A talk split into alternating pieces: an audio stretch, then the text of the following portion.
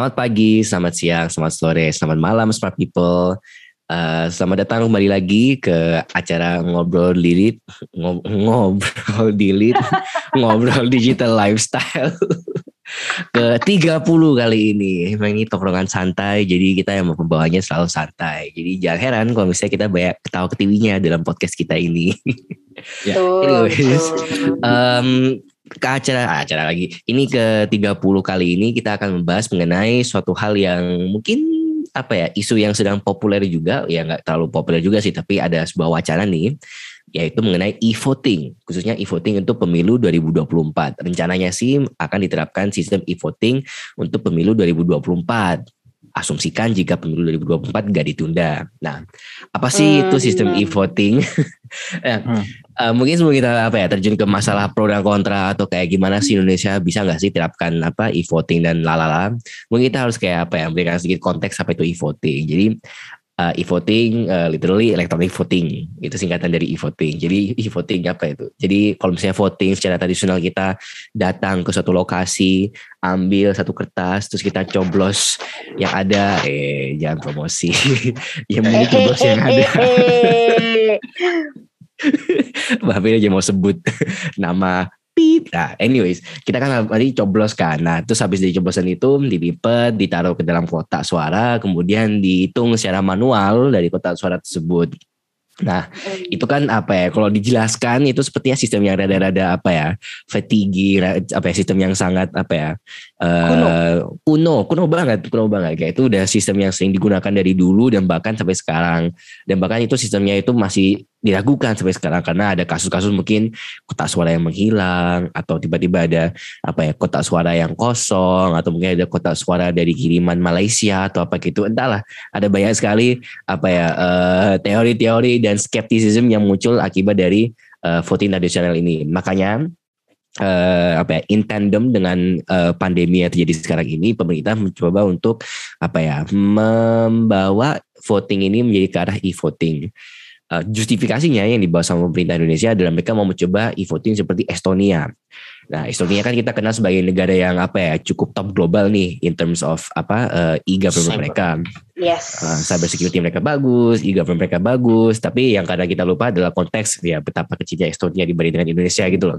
Yes. Ya, what they achieve itu is possible karena mereka ya Estonia kayak dalam segi jumlah penduduknya berapa, dari segi apa uh, luas negaranya berapa dibanding dengan Indonesia yang negara kepulauan. Yang kadang-kadang ketika kita apa mau bicara mengenai um, perkembangan digital yang pesat ini semua cenderung terpusat di Jawa.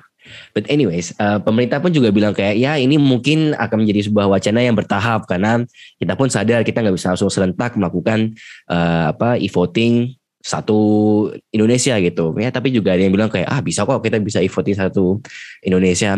But anyways jadi yang muncul dari wacana ini tentu saja muncul sebuah perdebatan pro dan kontra nih kalau dari apa ya uh, ada yang mengatakan bahwa oke okay, kalau misalnya Indonesia Indonesia mau nih melakukan e-voting ya kita harus apa ya koreksi diri sendiri nih kira-kira hmm. apa ya yang menjadi isu dalam e-voting sendiri sih ini apa ya cukup universal di mana-mana adalah masalah keamanan data pribadi or in general mengenai keamanan gitu. Ya. Nah, apa ya negara Estonia kan mungkin bisa berhasil tuh karena mereka keamanan data pribadinya bagus. Eh, US juga memiliki sistem uh, e-voting mereka sendiri, tapi mereka lebih menggunakan ke sistem apa ya mesin voting gitu. Itu pun juga sebenarnya masih ragu-ragu tuh, karena waktu kalau nggak salah tahun 2008 itu sempat ada apa uh, rumor juga kalau misalnya mau pencet kandidat A yang kepencet malah kandidat B. Jadi so apa ya mau pakai sistem apa pun at the end of the day rata-rata cukup flawed. Tapi Indonesia yeah. mau mencoba untuk apa ya uh, in the spirit of mungkin spirit G20, hmm. spirit digitalisasi kayak ingin semuanya serba digital. Nah, anyways, maka dari itu muncullah perdebatan pro dan kontra ini. Nah, kira-kira dari Mas Ada sama Mbak Ines apa sih uh, pro dan kontra yang muncul dari wacana e-voting ini? Ya, Uh, kalau aku ya sebenarnya pro-nya kan kalau e-voting ini uh, tentunya mempermudah ya sebenarnya Rem ya. Uh, yang kita yang kita bentuk itu sistem e-votingnya gitu. Karena kalau misalnya di beberapa negara lain misalnya uh, itu akan menjadi cukup murah dalam tanda kutip ketika misalnya kita tidak melibatkan uh, banyak distribusi-distribusi alat-alat yang selama ini menjadi kendala di pemilu pemilu Indonesia gitu. Karena Nah, tapi ini juga jadi kendala karena teknologi yang dibeli itu juga ternyata cukup mahal. Tapi kan ini bisa diinvestasikan cukup lama. Nah, persoalan berikutnya uh, selain ini bisa kalau kalau jaringan dan internetnya cukup bagus uh, di seluruh Indonesia, ini juga bisa menjadi salah satu uh, apa namanya pemer alat pemerataan ya gitu ya. Karena uh, pemilu di Indonesia itu kan pemilu yang sangat besar dan sangat banyak pemilunya. Pem, maksudnya sangat banyak tuh jumlah yang dipilih itu dalam satu kali pemilu itu banyak gitu. Yang kemarin itu berapa? Um, DPR pusat, DPRD, DPRD kota, sorry DPRD provinsi, DPRD kota, kemudian presiden ada empat.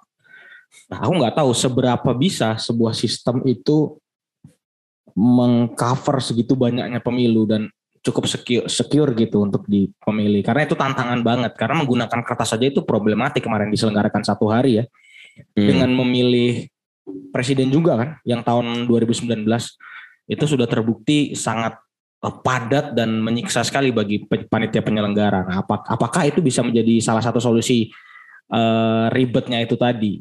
Nah, kalau berkaca, kalau ini aku sedikit cerita soal mungkin aku pernah mendengar atau membaca berita tentang electronic voting machine yang dimiliki oleh India ya. Uh, mereka juga sudah mengadakan pemilu menggunakan itu salah satunya. Nanti mungkin sekarang punya perspektif cerita yang lain. Tapi di India itu kasusnya dalam satu pemilu itu mereka cuma memilih kalau nggak salah satu gitu partainya yang dipilih dan calonnya itu nggak sebanyak kita partainya dan calonnya tidak sebanyak kita dia maksimal 64 calon dalam satu kali mesin e-voting machine itu yang harganya kalau nggak aku keliru sekitar 3 jutaan satu e-voting machine itu dan itu bisa buat berapa misalnya kayak satu TPS gitu atau misalnya dua dua alat satu TPS kan itu cuma kosnya sekitar sekitar 5 juta Nah, tapi persoalannya pemilu di Indonesia itu tadi banyak banget kan, banyak banget pemilu yang dilakukan. Nah, berarti alatnya tuh harus berapa? Misalnya alatnya harus lima, berarti kalau ada lima pemilu gitu. Ini menjadi problem pertama. Kedua, eh, ini belum kita berbicara soal ke, ke keterkaitan data ya, soal teknologinya. Apakah ini bisa dipercayai oleh banyak pihak juga? Karena pasti akan orang kemarin aja kita pemilu yang kertas saja itu katanya ini inputnya dicurangi gitu kan masih ada suara-suara sumbang kayak gitu. Nah membentuk sebuah institusi uh, penyelenggaraan pemilu yang dianggap terpercaya itu juga menjadi persoalan lain gitu. Nah ini yang mungkin menjadi pro kontra apakah e-voting ini bisa berjalan di Indonesia karena pemahaman dasarnya saja itu harus disamaratakan dulu nih seluruh Indonesia nih bahwa e-voting itu terpercaya itu dulu. Kalau misalnya sistemnya tidak terpercaya, paling tidak tidak dianggap tidak masyarakat tidak menganggap ini sebuah yang bisa dipercaya gitu. Nah, itu udah problem besar bagi bagi kita karena uh, ya pemilunya jadi nggak legit kan nanti dianggapnya seperti itu. Nah itu yang menurutku uh, mungkin beberapa pro kontra soal apakah e-voting ini uh, perlu atau tidak ke depannya sih kalau aku keren gitu. Hmm, iya sih apa ya yang kalau kita apa ya refleksi terlebih dahulu kepada apa pemilu-pemilu sebelumnya emang masalahnya itu adalah apa ya konsep dari pemilu tersebut. Dalam arti kayak kadang-kadang hasilnya seperti apa voting count prosesnya seperti apa itu cenderung diragukan oleh masyarakat apa betul, uh, betul. umum. Jadi kan hmm. ketika kita mencoba untuk apa ya menerapkan apa teknologi baru yang itu mungkin eh, orang-orang belum familiar dan mungkin juga yeah. apa ya sistemnya masih sangat apa ya fresh dan baru. Jadi kayak apa ya when you ketika membawa suatu hal yang baru kan orang-orang cenderung ragu-ragu, cenderung lebih skeptis. Dan yeah. kalau misalnya mereka lebih skeptis ya tentu saja kalau dari voting paper aja udah meragukan hasilnya seperti apa, siapa tahu kalau misalnya di hasil e-voting ini mereka lebih melakukan lagi dengan dalil kayak oh mungkin itu hasil ya. hacking misalnya itu mungkin ya, sebenarnya palsu mungkin diedit ya. gitu-gitu jadi apa ya Bukan mungkin mungkin gak sih Rim kan udah pernah uh. kejadian waktu oh ya kemarin iya yang di ya. apa di websitenya apaan sih B, apaan sih nama bahannya bukan BSSN nama oh, bahan eh, badannya pemilu Bawaslu. Iya ya ampun. Oh. kan di websitenya Bawaslu itu kan ada yang kayak jumlah hitungan sementara. Tidak sama terus, ya? Hmm, iya nggak iya, sama. Katanya enggak kok di TV gini di ini gini gitu. Terus kan iya. chaos. Langsung demo. iya. It, it, itu itu juga soal pemahaman ini ya pemahaman eh, sekali lagi literasi digital karena yang yang tahun 2019 itu ada ada NGO yang yang membuat satu sistem sendiri laporan dari masyarakat, ada yang berdasarkan uh, hasil dari rekapitulasi akhir. Nah itu kan agak berbeda tuh karena yang satu dari masyarakat ini yang ngirimin saksi. Saksi kan kadang-kadang oh, iya, juga, mm, saksi kan kadang-kadang juga ya belain yang, yang dia jagain gitu saksi pemilu. Misalnya dia saksi dari calon non X gitu ya, dia akan membuat calon X nilai lebih tinggi. Nah ini juga pemahaman masyarakat itu uh, menjadi uh, double gitu, apa atau atau dua gitu. Nah ini sebenarnya salah satu yang aku pernah baca evaluasi atau membaca-baca evaluasi pemilu yang di India yang tadi aku ceritain. Sebenarnya itu karena mereka proses pemilunya mudah dan jelas gitu. Maksudnya kayak ya udah pemilu kita tuh kayak gini, udah gitu aja sekali aja gitu, nggak yang bertele-tele. Ini ada empat calonnya, partainya, calon dari partai gitu, dan partainya kan banyak banyak banget gitu. Terus eh, kalau pemilu tuh uh, sederhana, yang jadi paling penting dari apabila voting diselenggarakan sebenarnya persoalannya SDM yang penyelenggaranya tuh udah cukup terlatih atau belum itu juga jadi persoalan hmm. karena kalau misalnya teknologinya ada tapi orang yang nggak ada ya nanti sama aja kayak persoalan bangsa kita sekarang literasi digitalnya nggak nggak masuk gitu.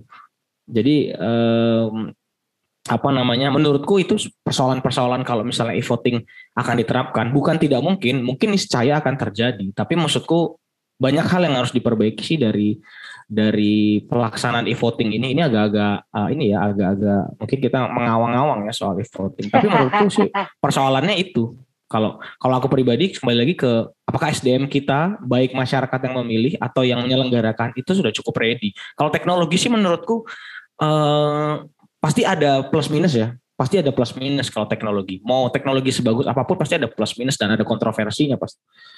Tapi ya itu lagi apabila institusinya bisa dipercaya menurutku sih harusnya kita bisa ya uh, kalau kalau kalau seperti itu misal uh, misalnya bisa kejadian sih. Aku malah iya takutnya tuh kalau soal e-voting, ya emang bener sih kalau teknologi kan dia bisa kayak yang paling mudah. Kalau mau pakai Google Polling juga bisa. Gimana sih? Maksud aku kayak kalau tiba-tiba oh, pemerintah iya kalau tiba-tiba pemerintah kepikiran kayak oh udah pakai G form aja gak sih kan gampang kayak ya yeah. bisa aja gitu kan nah cuma bisa, nanti kalau misalnya kayak gitu let's say let's say let's say Excelnya itu kan eh, berarti harus transparan terbuka secara umum ya nggak sih? Hmm. Betul, harus harus bisa dilihat langsung ya, bisa iya. transparan lah. Malah kalau menurut aku tuh yang kayak gitu-gitu kayak malah berat di segi politiknya gitu loh. Maksudnya ya. kayak ya. pemilu vote, e-voting dalam bentuk apa pun itu kan proses politik gila-gilaan kan. Makanya tuh dia kalau menurut aku kayak semi transparan, ngerti gak sih? Ya, ya. Kayak transparan sih, tapi happy hehehe gitu loh iya iya iya, iya. Ya, dan juga apakah masyarakat kita tuh udah cukup uh, familiar dengan teknologi se sebegitunya familiar dengan teknologi gitu itu yang menjadi persoalan sih kalau kita mungkin bisa iya, bilang bener. gampang sih bisa ini gitu misalnya bisa pakai misalnya kita udahlah kita kan pakai kalau pemilu-pemilu di kampus kan sekarang udah pakai Google Form aja tinggal masukin kode masing-masing yeah, gitu orang. benar. nah misalnya kayak gitu kan sistemnya. Nah apakah masyarakat yang lain tuh cukup bisa memahami teknologi itu? Itu kan juga jadi persoalan tuh kesenjangan antar masyarakat Indonesia.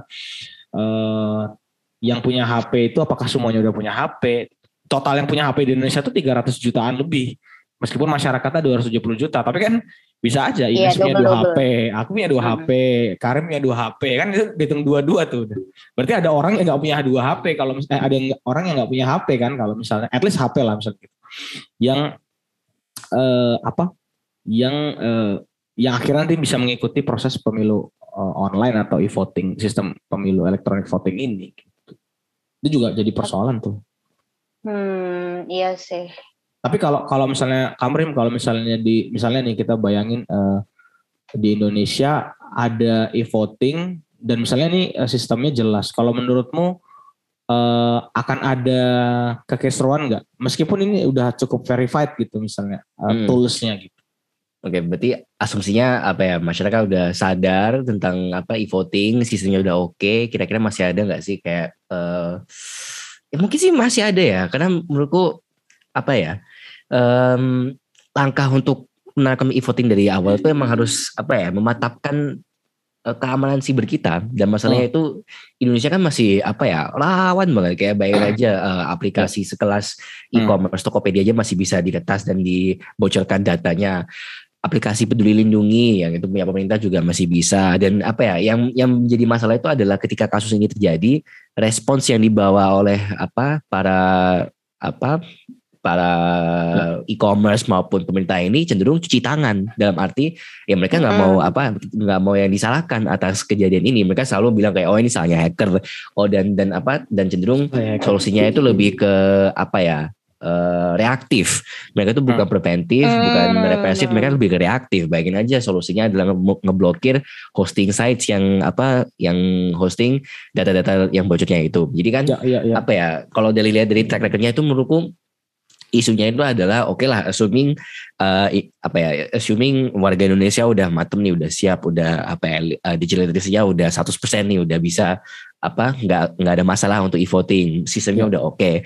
tapi eh, kembali lagi eh, kalau kita lihat dari apa ya dari struktur pemerintah kita yang cenderung seperti apa sekarang ini menurutku masih agak susah gitu loh Nah, hmm. makanya kayak kenapa negara-negara lain itu mungkin bisa melakukan uh, e-voting ini karena oke okay, kalau misalnya kita lihat dari Amerika, mereka kan menerapkan apa ya uh, uh, United States kan apa negara bagian. Berarti ya. kan kalau apa ya yang mengurus uh, pemilu atau apa ya pemilu presiden mereka itu itu adalah negara bagian masing-masing. Ya, betul. Meskipun sistemnya itu rada-rada hmm. convoluted dan kayak apa ya, aku juga masih agak bingung kayak kenapa sih sistem pemilunya US kayak gini. Tapi yang penyelenggaranya itu adalah apa ya decentralized. Dan arti bukan cuma Washington DC yang ngurus tapi setiap negara bagian ngurus masing-masing negara bagian. Estonia negara yang relatif kecil. Bayangin coba kalau misalnya apa ya, Estonia yang negaranya kecil yang dia urus sendiri nah Indonesia yang negaranya luar biasa besar diurus oleh satu badan yaitu KPU mungkin didukung oleh Bawaslu. Jadi kan apa ya uh, dari sistem dari sistemnya sendiri itu juga apa ya cukup diragukan. Ya meskipun KPU memiliki cabangnya mereka masing-masing. Tapi ya. still ini adalah salah satu, satu organisasi aja. Bukan apa ya bukan uh, apa ya bukan satu Iya, agak-agak apa ya? Kita cenderung merasa bahwa oh karena kita adalah negara kesatuan, maka hmm. therefore apa-apa cukup satu. Kenyataannya enggak gitu loh. Kita udah bisa merk bahwa apa ya sistem sistem pemerintah kita yang cenderung apa ya uh, mencoba untuk uh, semua itu bisa dengan satu ini enggak, enggak, enggak bisa gitu loh. Dan dan pasti akan selalu ada celah di antara gap dari apa dari uh, bawah ke atasnya itu. Jadi apa ya menurutku yang kembali gini ada ada skeptis sih sebagai apa ya sebagai mahasiswa yang apa cenderung memang ada ada skeptis. Uh-huh. Jadi mungkin agak-agak apa ya agak banyak PR gitu loh kalau mau e-voting. Oke, okay, hmm. pemerintah bilang yeah. bahwa kita akan menerapkannya apa ya secara bertahap nih. Kayak kita akan mulai dari misalnya mulai dari Jakarta dulu atau mulai dari apa uh, daerah mana dulu. That's fine, menurutku itu nggak apa-apa. Tapi kembali lagi, apakah yakin bahwa dengan apa sistem seperti itu di Jakarta, di Jakarta akan ya. apa ya, menjadi refleksi bahwa ini akan berhasil di mana-mana gitu loh. Kan ini Jakarta ya emang itu adalah favorite child dari Indonesia kan. Jadi kayak mungkin ya, apa pun ya. yang dicoba di tes di Jakarta pasti berhasil lah. Coba tuh bawa itu konsep apa e-voting dibawa ke daerah mana gitu. Betul. Daerah yang mungkin infrastrukturnya masih belum ada. Jadi emang harus bikin dari apa ya bottom up gitu loh semuanya nggak akan bisa gitu loh. Yeah. Akan butuh waktu lama. Dan kembali lagi, isu e-voting ini adalah isu cost and benefits.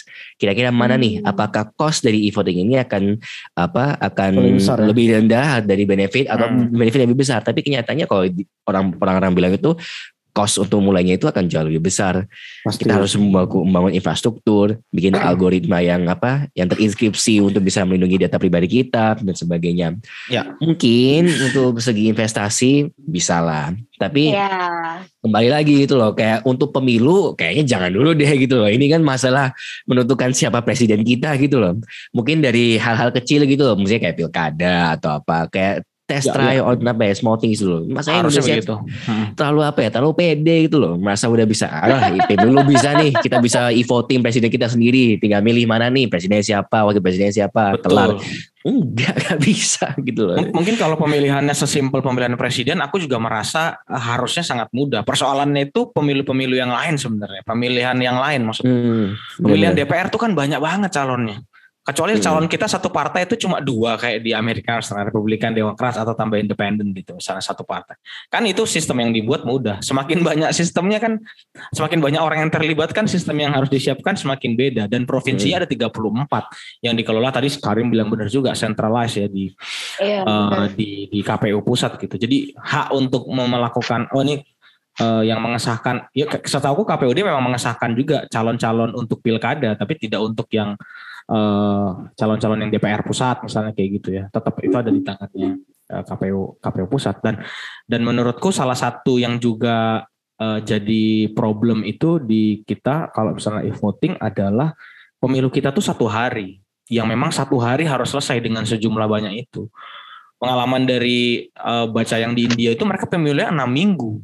Bayangin tuh, kalau misalnya di sana mungkin mungkin penduduknya satu miliar ya, banyak kan itu. Ya, mungkin uh, 30 eh berapa persen sih? Mungkin 40 persen ya memilih atau 50 persen lebih memilih ya.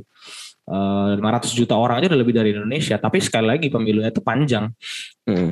waktunya itu panjang dan dan kalau kita mau berkaca pada uh, teknologinya apakah sekali lagi apakah kalau misalnya kita membeli teknologi itu cukup tadi si Karim bilang costnya itu lebih besar daripada benefitnya jangan-jangan uh, atau itu worth it nggak sih untuk dilakukan di Indonesia? Kalau dibandingkan dengan kerepotan yang kita lakukan misalnya dengan pemilu yang biasa itu. Menurutku sih uh, pada dasarnya kembali lagi pertanyaan paling dasarnya adalah sejauh mana masyarakatnya sih percaya sama sama sistemnya ini. Kalau nggak percaya kan ya itu tadi hmm. nanti takutnya sudah bayar mahal pemilu tapi nggak legit. Kalau sekarang kan kita bayar atau kita kos pemilu berapa triliun lah. Aku nggak tahu bertriliunan pasti itu nggak hmm, mungkin nggak mungkin miliaran pasti triliunan. Tapi masyarakatnya percaya dengan anggota DPRD yang dipilih, anggota DPRD provinsi yang dipilih, anggota DPR yang dipilih, pilkadanya juga percaya, hasilnya itu dipercaya oleh masyarakat. Nah kalau voting ini faktor kepercayaan itu yang menurutku justru akan menjadi tantangan utama sih. Selain pada tadi Karim sempat menyenggol di awal soal keamanan data pribadi. Nah, hmm. kalau so ngomongin soal keamanan data pribadi, KTP kita aja udah kesebar di mana-mana tuh banyak. Bahas di beberapa episode yang lain. Aduh, aduh, aduh, padahal, aduh. Padahal yang akan menjadi apa namanya dasar untuk memilih kan pasti data uh, eh, KTP kita kan. Hmm. Kalau di negara-negara lain menurutku ID kan, ID kita. Nah kalau ID-nya aja udah kesebar, berarti persoalan untuk itu tuh harus diselesaikan dulu gitu persoalan ID IDan ini, ini harus diselesaikan dulu. Baru kita bisa melangkah menuju oh e-voting udah bisa nih kalau sekarang eh, KTP kita udah bener gitu istilahnya. Proses pendataan eh, ID card kita ini udah bener. Karena persoalan itu masih jauh ke belakang bukan semata-mata soal e-voting aja kalau aku sih teknologinya itu. Hmm. dari eh, bayangin kalau misalnya aku tahu nomornya nomor KTP-nya Ines terus verifikasinya itu cuman cuman dari nama dan nomor NIK paling. Iya, kebetulan misalnya aku berambut panjang, terus aku juga mirip Ines, terus aku punya KTP Ines, terus aku bisa milih atau Karim lah gitu misalnya. Aku bisa milih karena pas didetek oh, mukanya mukanya mirip nih misalnya gitu. Kan gawat ya kalau misalnya kita bisa pakai KTP orang lain karena mirip gitu. Itu kan menurutku sebuah sebuah persoalan keamanan yang mendasar banget sebenarnya ID card tuh mendasar banget kalau itu belum selesai menurutku kita nggak bisa ke mana-mana sih terkait dengan e-voting ini. Masa mau dibikinin ID khusus pemilu lagi? Kan nggak lucu. Ah, iya, iya, iya, ribet iya. juga itu. Bikinin bikinin ID khusus pemilu dong gitu. Ya sebenarnya ada sih ID khusus pemilu yang biasanya kita dapat undangan kalau mau pemilu itu kan. Biasanya kan ada tuh hmm. form form C berapa. Form iya, iya, benar benar benar. Uh, form Tapi, A berapa, form A berapa itu. Gimana ya? Saya menurut aku wacana e-voting ini tuh at the same time dia berdiri sendiri tapi tidak gitu loh. Ngerti gak sih maksud aku? Jadi kayak berdiri sendirinya kenapa? Karena kita memang selalu harus ada pemilu kan setiap lima tahun gitu. Ya, ya. Hmm. Tapi nggak berdiri sendirinya tuh begitu ber, pengen berubah jadi oke okay, e-voting. Berarti kan langsung kena ke permasalahan teknologinya Indonesia. Terus kayak kemerataan akses, ya. terus adopsi, ya. adopsi inovasi, terus literasi terus ya, tingkat ya, kepercayaan ya. yang itu masing-masing tuh setiap faktor yang barusan aku sebutin mereka problematik problematiknya banget, banget. Betul betul betul iya. betul jadi kayak menurutku kalau misalnya kita mikirin kenapa sih Indonesia tuh kalau ngadopsi inovasi tuh lama gitu. Sebenarnya hmm. salah satu alasannya bukan cuma gara-gara bukan cuma gara-gara kita skeptis atau gimana tapi lebih ke arah kayak masing-masing kita pengen adopsi itu tuh problematikanya tuh langsung multiple layer gitu loh. Misalnya kayak iya, betul. voting ini kayak emang masalahnya cuma literally teknologi aja yang enggak belum tingkat kepercayaan masyarakat belum kemarin uh, ingat nggak sih tahun ya. yang pemilu tahun lalu tuh eh kok pemilu tahun lalu pokoknya pemilu yang lalu kan literally banyak orang yang meninggal kan ya. gara-gara ya. apa namanya iya capek ngitung suara apa segala macam mungkin salah satu semangat di balik ayo oh, voting aja itu adalah untuk menghindari itu juga mungkin kayak gitu. Nah tapi pada Tapi pada mas uh, ini tertentu, pada poin tertentu orang tuh jadi kayak ribet gitu loh. Karena iya sih gue pengen menghindari kematian quote quote quote ini pahlawan demokrasi ini di di pemilu-pemilu masa depan. Tapi di hmm. satu sisi gue gaptek. Hmm. Kayak gimana? Terus abis itu oke okay, kita mau uh, tackle di oke okay, kalau gitu gimana deh biar nggak gaptek gitu kan. Yeah. Terus abis itu kan uh, Kemenkominfo kan udah tuh uh, gila-gilaan menginikan literasi digital. Oke, okay, udah bisa nih cara pakainya. Tapi uh, apa kayak literasi itu kan ada cara memakai sama ca memahami kan? Ya. Iya kan, jadi kayak kebagi dua nih smart people kalau misalnya hmm, hmm. Lagi ngomongin konsep literasi digital, ya. itu tuh bukan cuma kayak skill untuk menggunakan suatu teknologi, itu cara ya, memakai. Nah, tapi ya. ada uh, uh, ada nomor layer nomor duanya adalah pemanfaatan teknologi tersebut. Jadi misalnya kalau smart people udah tahu caranya pakai uh, Microsoft Word gitu ya atau kayak word processor apa pun itu kan tahu nih cara pakai buka ketik pakai. Nah tapi kemudian pemanfaatannya tuh dipakai untuk menu, uh, apa menulis tugas menulis ya, novel yeah, yeah. dan kemudian menjadi produktif bagi smart people. Nah itu adalah layer duanya literasi digital tuh. Nah kalau kita tarik ke e-voting let's say orang Indonesia udah pada tahu cara kayak mencet gitu ya. Oh ini hmm. nih kandidat A tak gitu. Terus abis itu tapi uh, paham nggak pemanfaatannya gimana sistemnya? Habis itu setelah vote kita masuk ke dalam mesin itu nanti ngitungnya gimana? Terus hmm. pembagiannya gimana? Terus nanti kayak algoritma-algoritma yang dipakai kayak apa kayak gitu. Betul, betul. itu tuh perlu pemahaman juga. Dan sementara orang Indonesia tuh sangat-sangat apa ya kalau dibilang reaktif iya juga. Tapi satu hmm. sisi kayak kita tuh sangat kayak uh, lakuin dulu mikir belakangan gitu loh ya betul Ya, ini ya. bukan aku ngomong ngatain ya, tapi orang Indonesia pada umumnya memang seperti itu gitu loh. Benar-benar. Ya, ya, ya. Ya itu Jadi, itu itu itu persoalan-persoalan yang muncul yang bener itu real. Iya kan, kayak apalagi politik terus kayak aku Pak sadar nggak sih berapa tahun ini politik tuh aneh banget kayak hmm. apalagi soal soal voting yang salah satu paslon kalau kalau Anda memilih paslon A gunakan baju putih. Terus aku kayak lu berjudil is real kayak aneh banget. Putihkan yeah, yeah, TPS yeah. Anda. Aku kayak gimana? Aku ingat tuh waktu itu aku datang ke TPS uh, eh, bareng keluargaku itu semuanya bajunya nggak ada nggak ada yang color code sama sekali. Pokoknya Bebas. biru, merah hmm. kayak iya bahkan apa adikku pakai piyama karena eh, ini apa ya bangun telat lah karena TPS ku jauh kan. Nah, terus abis itu itu tuh bener-bener ditanya lo kok nggak putih? Hmm. terus kayak Wah, gimana? Iya kayak kok nggak putih? Terus bener-bener kayak sepupuku omku tanteku itu tuh bajunya putih. Terus aku kayak oh Agak, jadi pilih kok gak seragam? Ah, ya lo kok seragam? Gitu. Kan hmm. iya ada gerakannya putihkan TPS terus aku mikir hmm. ini ngapain pemilu kalau kayak gitu caranya? Mending ngumpul ya mending ngumpul di mana gitu ya. Ini udah nih segini jumlahnya yang milih gitu. Iya kayak head count aja kayak pemilihnya A silahkan pergi ke GBK ya, pemilih ya, ya. B sekalian pergi ke ASBSD gitu kan iya iya iya ya, tapi tapi itu menarik itu fenomena yang menarik kalau dari soal soal pemilu ya bahwa misalnya kalau menurutku uh, sekali lagi uh, uh, jangan melihat sesuatu itu dari apa yang ada di luar sini. Itu itu problematis hmm. karena ternyata ada yang kasus kayak gitu. Ini persisnya ceritanya ada kayak di muat di media.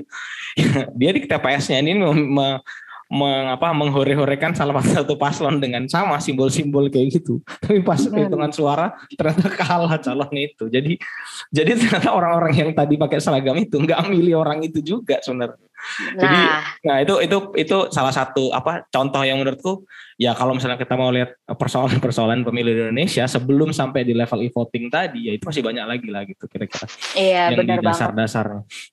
Uh, uh, apa namanya uh, sama mungkin yang perlu kita lihat juga bahwa uh, angka apa namanya semangat orang untuk memilih itu juga harus itu juga harus di ah iya iya, iya lagi. Iya. Sebenarnya aku agak happy ketika pemilu yang tahun lalu meskipun uh, itu clash banget ya, tapi orang itu akhirnya memiliki kesadaran bahwa dia tuh harus memilih atau tidak memilih sekalian, tapi mereka uh, bilang dia tidak maksudnya kayak mendeklar apa mendeklarasikan mereka tuh apa gitu.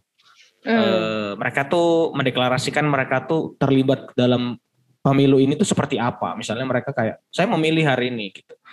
Uh, euforianya tuh ada, Ang makanya angka kalau nggak salah angka partisipasinya kan lumayan naik yang kemarin. Iya iya naik kok. Ketimbang yang sebelumnya 2014. Karena uh, harapan orang tuh jadi menurutku kalau partisipasi politiknya lumayan tinggi, harapan orang akan perubahan itu juga tinggi gitu. Nah, ketika kita kembali lagi ke membicarakan ke e-voting, nah aku juga cukup takut ketika misalnya ketika misalnya semuanya serba online, apakah gegap gempita pemilu kita yang selama ini selalu muncul itu juga akan hilang? Karena kan tidak ada apa ya kayak ya euforia menurutku sih euforianya akan berkurang sih. Nggak tahu ya kenapa. Karena sistemnya terlebih mudah aja gitu yang digunakan Bener sih, karena kalau aku lihat tuh kayaknya emang apa ya uh, pemilu itu menjadi ajang gotong royong besar gitu loh. Di mana hmm. kayak apa ya orang-orang itu pada kumpul meskipun apa ya ada yang suka rela untuk membantu atau mungkin dibayar untuk membantu, tapi ada semacam itu sih kayak semacam apa ya kerasa bineka tunggal ikannya itu loh di mana seluruh Indonesia serentak di hari yang sama melakukan kegiatan yang sama dan kayaknya itu dari situ kayak muncul apa ya semacam apa ya sense of belonging kayak bahwa wah ini nih hmm. Indonesia itu seperti ini gitu loh. Tapi kenyataannya menurutku ya itu yang jadi masalah itu loh. Yang dari apa ya agak backtrack tadi kayaknya permasalahan pemilu Indonesia itu ya cuma sehari doang gitu loh. Betul. Coba kalau misalnya kita stretch ke dalam beberapa hari gitu loh. Kayak misalnya waktu hari ini pemilu apa, hari ini iya. apa yeah. atau mungkin dalam span waktu yang seminggu itu ya. untuk semuanya gitu loh. Karena kan apa ya kebanyakan orang kenapa nggak dia milih itu karena dia simply nggak bisa aja nggak bisa datang hmm. ke TPU gitu loh. Mungkin e-voting ini menjadi sebuah alternatif buat mereka yang nggak bisa hadir secara fisik ke lokasi TPU. Tapi saat yang sama yaitu kultur dari apa ya, kultur dan budaya sistem dari pemilu kita sendiri itu kayaknya yang harus di apa ya, harus di uh, periksa kembali gitu loh. Mungkin KPU dan jajarannya udah sadar nih masalahnya seperti apa. Tapi apa ya, kalau kita lihat dari tahun ke tahun kok masih sama aja. Kok masih apa ya pemilu cuma satu hari saja serentak.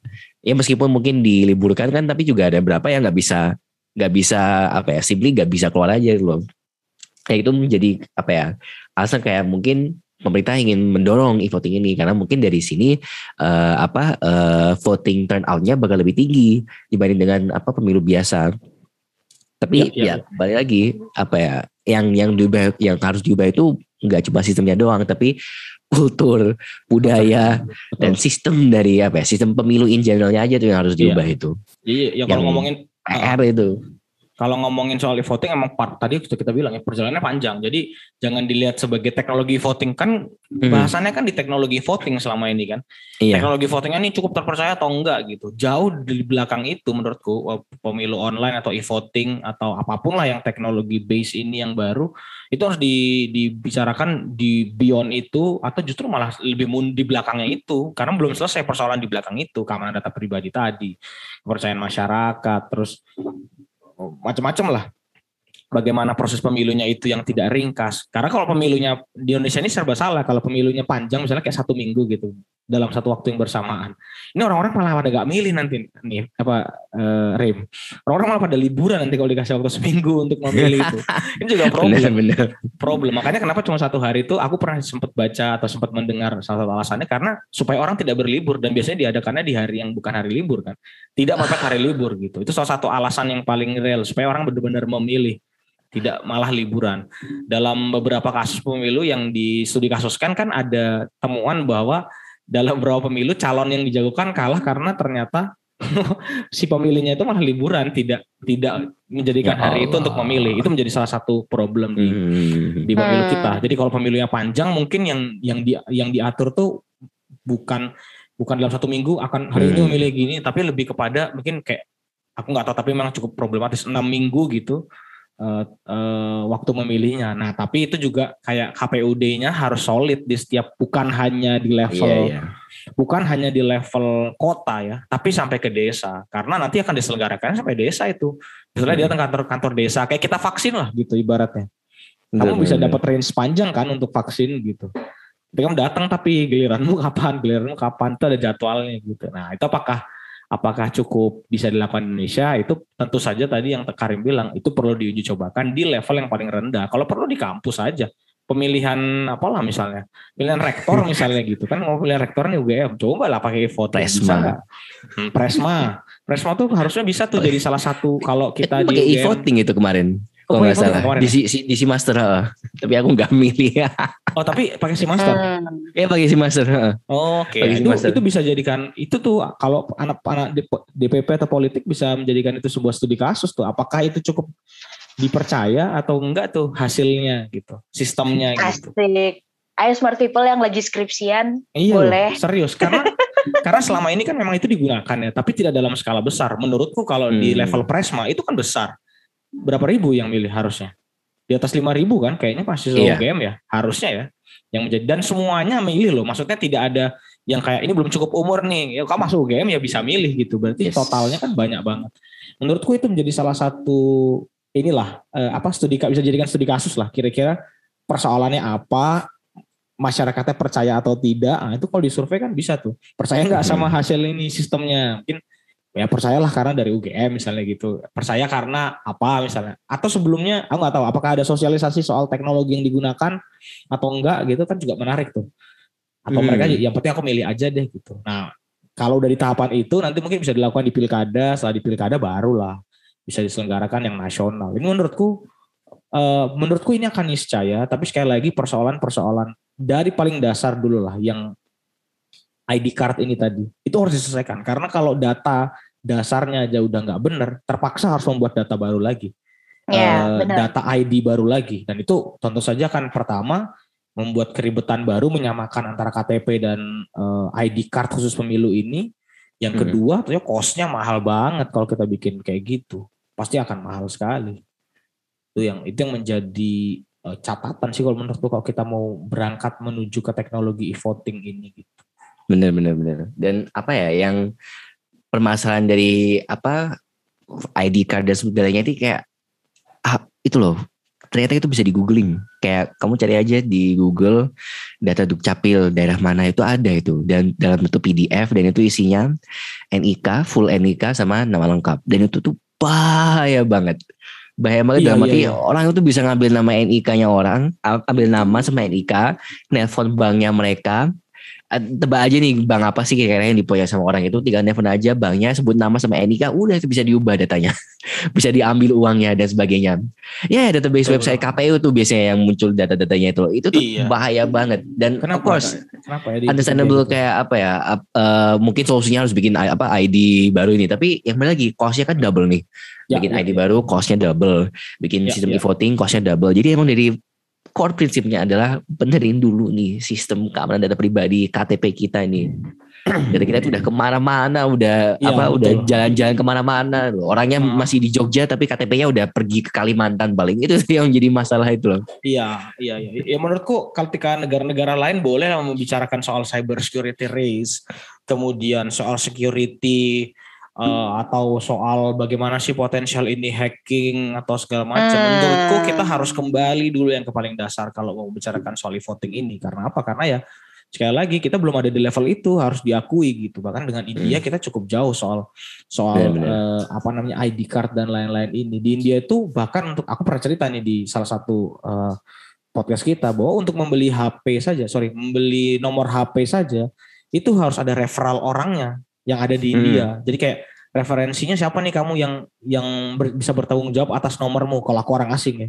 Misalnya kamu hmm. Rem ada di India. Hmm. Ya aku harus ngubungin kamu untuk kamu bisa mengajukan ini teman saya nih gitu. Sama hmm. kayak di Cina kalau kita mau mendaftar untuk punya yeah, WeChat yeah. atau apa ya. WeChat kalau nggak salah itu harus ada orang yang dirujuk gitu dan itu kan uh, surveillance ya si tipenya gitu dan dan untuk pendataan yang semacam itu kita tuh bahkan belum bayar. Sekarang coba yang buat nomor-nomor di apa HP kita yang dulu sempat digaungkan Kominfo bahwa satu nomor cuman bi eh satu satu NIK cuma bisa buat satu nomor gitu.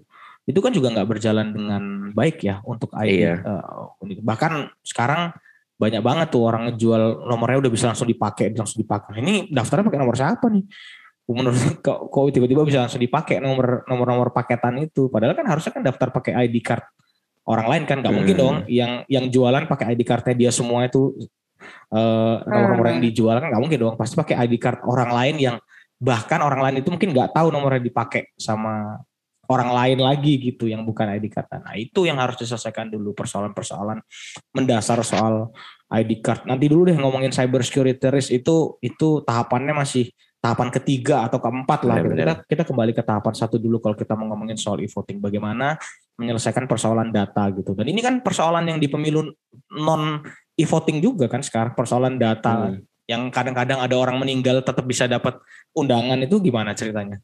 Itu udah meninggal, iya, iya, iya. meninggalnya lima tahun yang lalu pula, bukan meninggal baru dua hari hmm. yang lalu, meninggal itu udah yang dari lama gitu loh.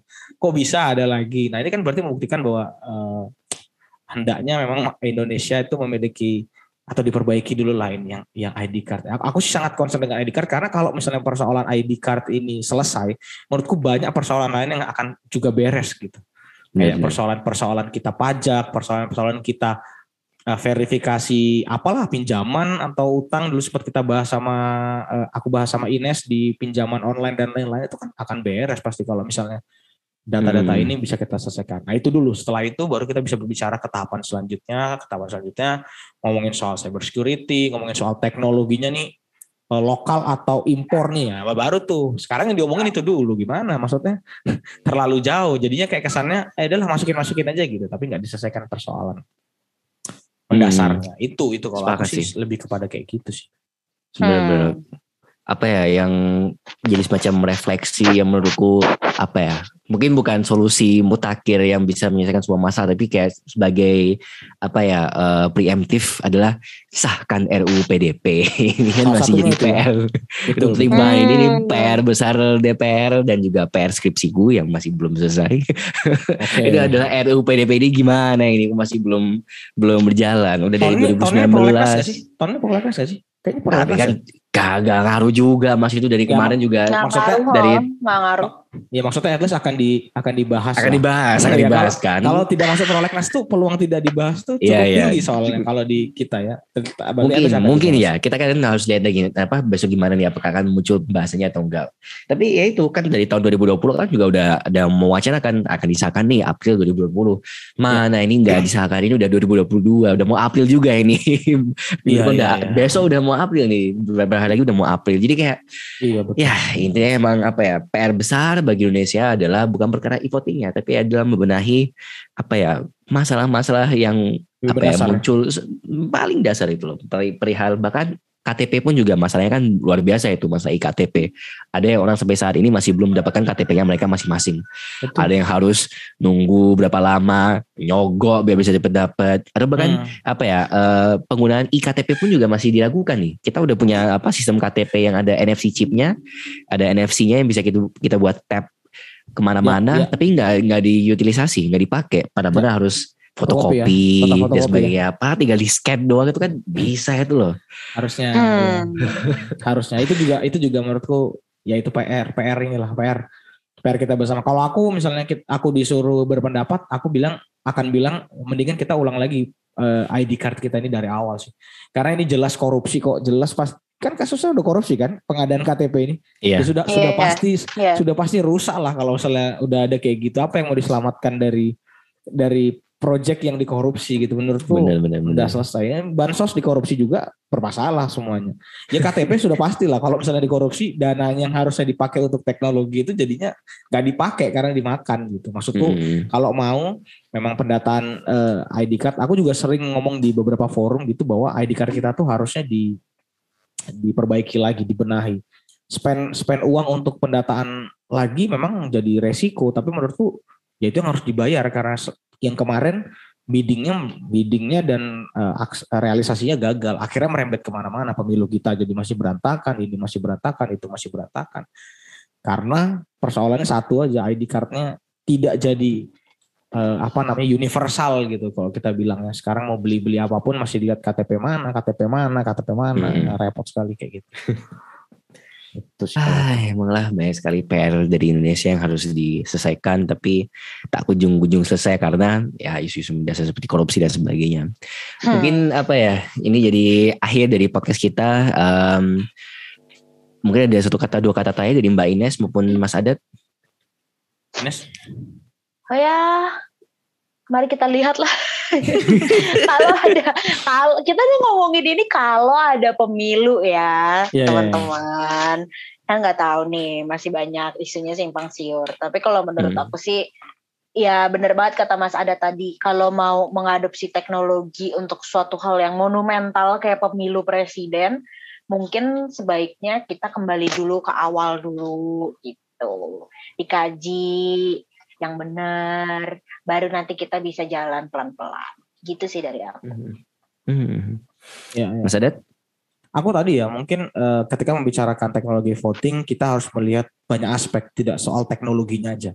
Pembahasan hmm. soal teknologi ini kan juga sudah mulai dibicarakan di luar juga soal pakai menggunakan blockchain dan lain-lain itu juga katanya lebih aman dan lain-lain. Nah, tapi iya, blockchain yeah, yeah. itu kendalanya di negara-negara yang menerapkan ID card itu tadi, karena ID cardnya nggak boleh ada ID card yang palsu, ID cardnya hmm. Harus uh, harus real gitu ibaratnya. Sehingga hmm. ketika persoalan-persoalan itu belum terselesaikan, ya jangan berbicara soal teknologi dulu, persoalan-persoalan yang mendasar kita berangus dulu satu persatu di build. Tapi niscaya menurutku voting ini akan menjadi salah satu apa ya? salah satu yang akan kita gunakan sih baik itu buat misalnya pemilihan di level daerah atau di level nantinya di level pusat trial and error itu memang harus dilakukan. Kalau kita mau menuju ke sana emang harus harus mulai diuji cobakan. Tapi maksudku untuk memastikan ini lancar ya itu tadi dibenahi satu persatu. Supaya apa? Supaya ketika pemilu ini dilaksanakan tujuannya pemilu itu kan memilih uh, orang untuk mewakili kita di eksekutif maupun di legislatif gitu. Kalau itunya tidak legitimate Nah ini negaranya nggak bisa legit juga nantinya takutnya diselenggarakannya dengan dengan dengan apa namanya ke kecurigaan dengan kekecewaan gitu. Nah kalau itu nggak terbangun dengan bagus ketika pemilunya ditakutkan seperti itu. Makanya harus harus terus bisa kita memberikan kepercayaan kepada lembaga yang menyelenggarakan yaitu KPU.